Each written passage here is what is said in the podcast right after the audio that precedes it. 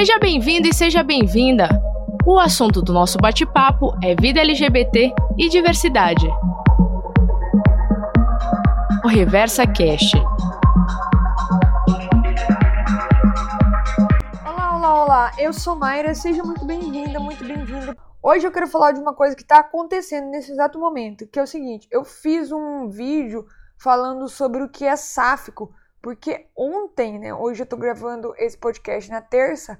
Ontem, na quarta, eu tinha feito também um outro conteúdo rapidinho, tipo um Reels, falando sobre as configurações de casais. No meio desse vídeo eu soltei a palavra sáfico, né?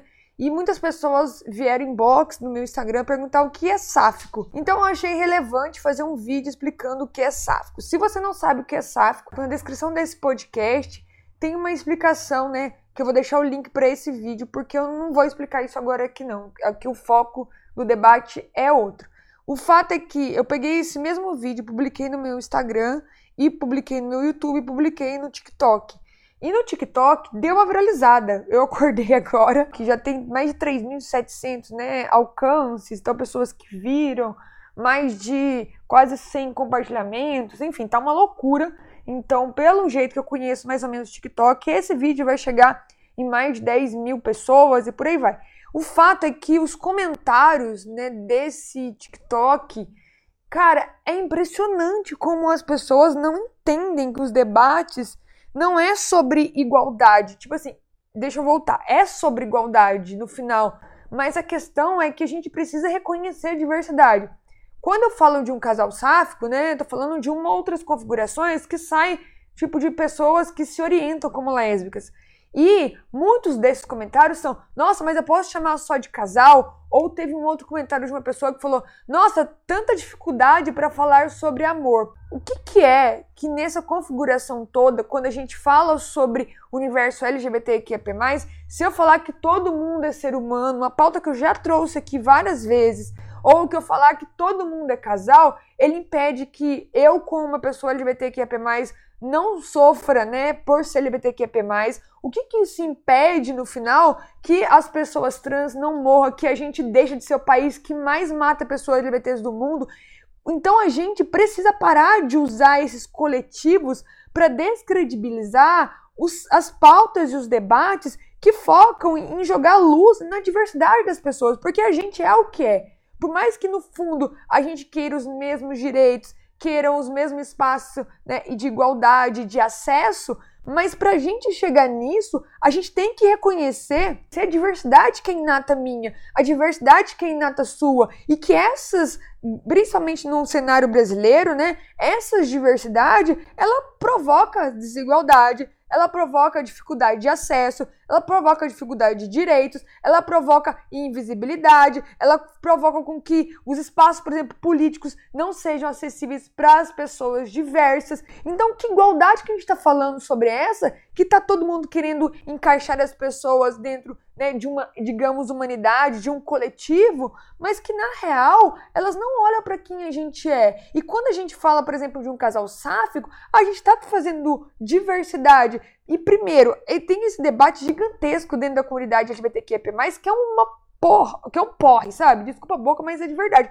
quer falar amor é amor. Cara, a diversidade LGBTQIA+, não é sobre amor, é sobre amor também, é sobre identidade de gênero, é sobre afeto, é sobre como eu quero ser lido pelo mundo, como eu quero me representar no mundo, como eu quero me vestir pelo mundo, quais são os símbolos que eu transmito para o mundo, como é o meu corpo perante o mundo, como as pessoas invadem esse meu espaço, esse meu corpo de acesso.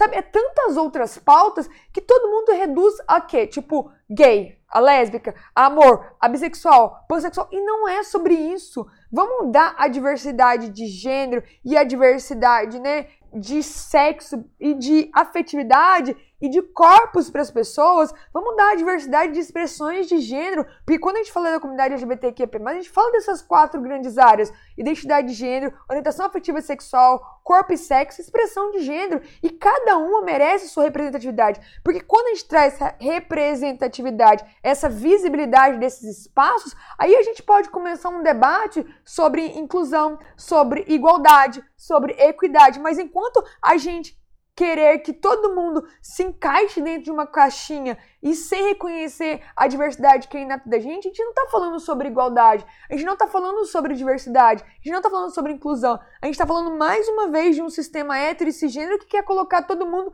dentro de um padrão que é imposto socialmente sem as pessoas se conectarem e sem as pessoas entenderem se realmente é isso que elas querem viver. E é por isso, cara, que muitas vezes eu criei a comunidade de pluralidades, porque lá é um espaço que as pessoas que entram lá, pelo menos minimamente, têm algumas conexões, algumas entendimentos sobre a importância da gente reconhecer a diversidade de cada pessoa. Hoje, que a gente está gravando esse podcast em dezembro, e agora, no dia 20 de dezembro, a gente vai abrir a última oportunidade de assinatura de pluralidade. Se você quer saber disso, a gente vai ter três dias de conteúdos sobre a comunidade LGBTQP+, gratuitamente no WhatsApp. Eu vou deixar também né, na descrição desse podcast o link para o grupo.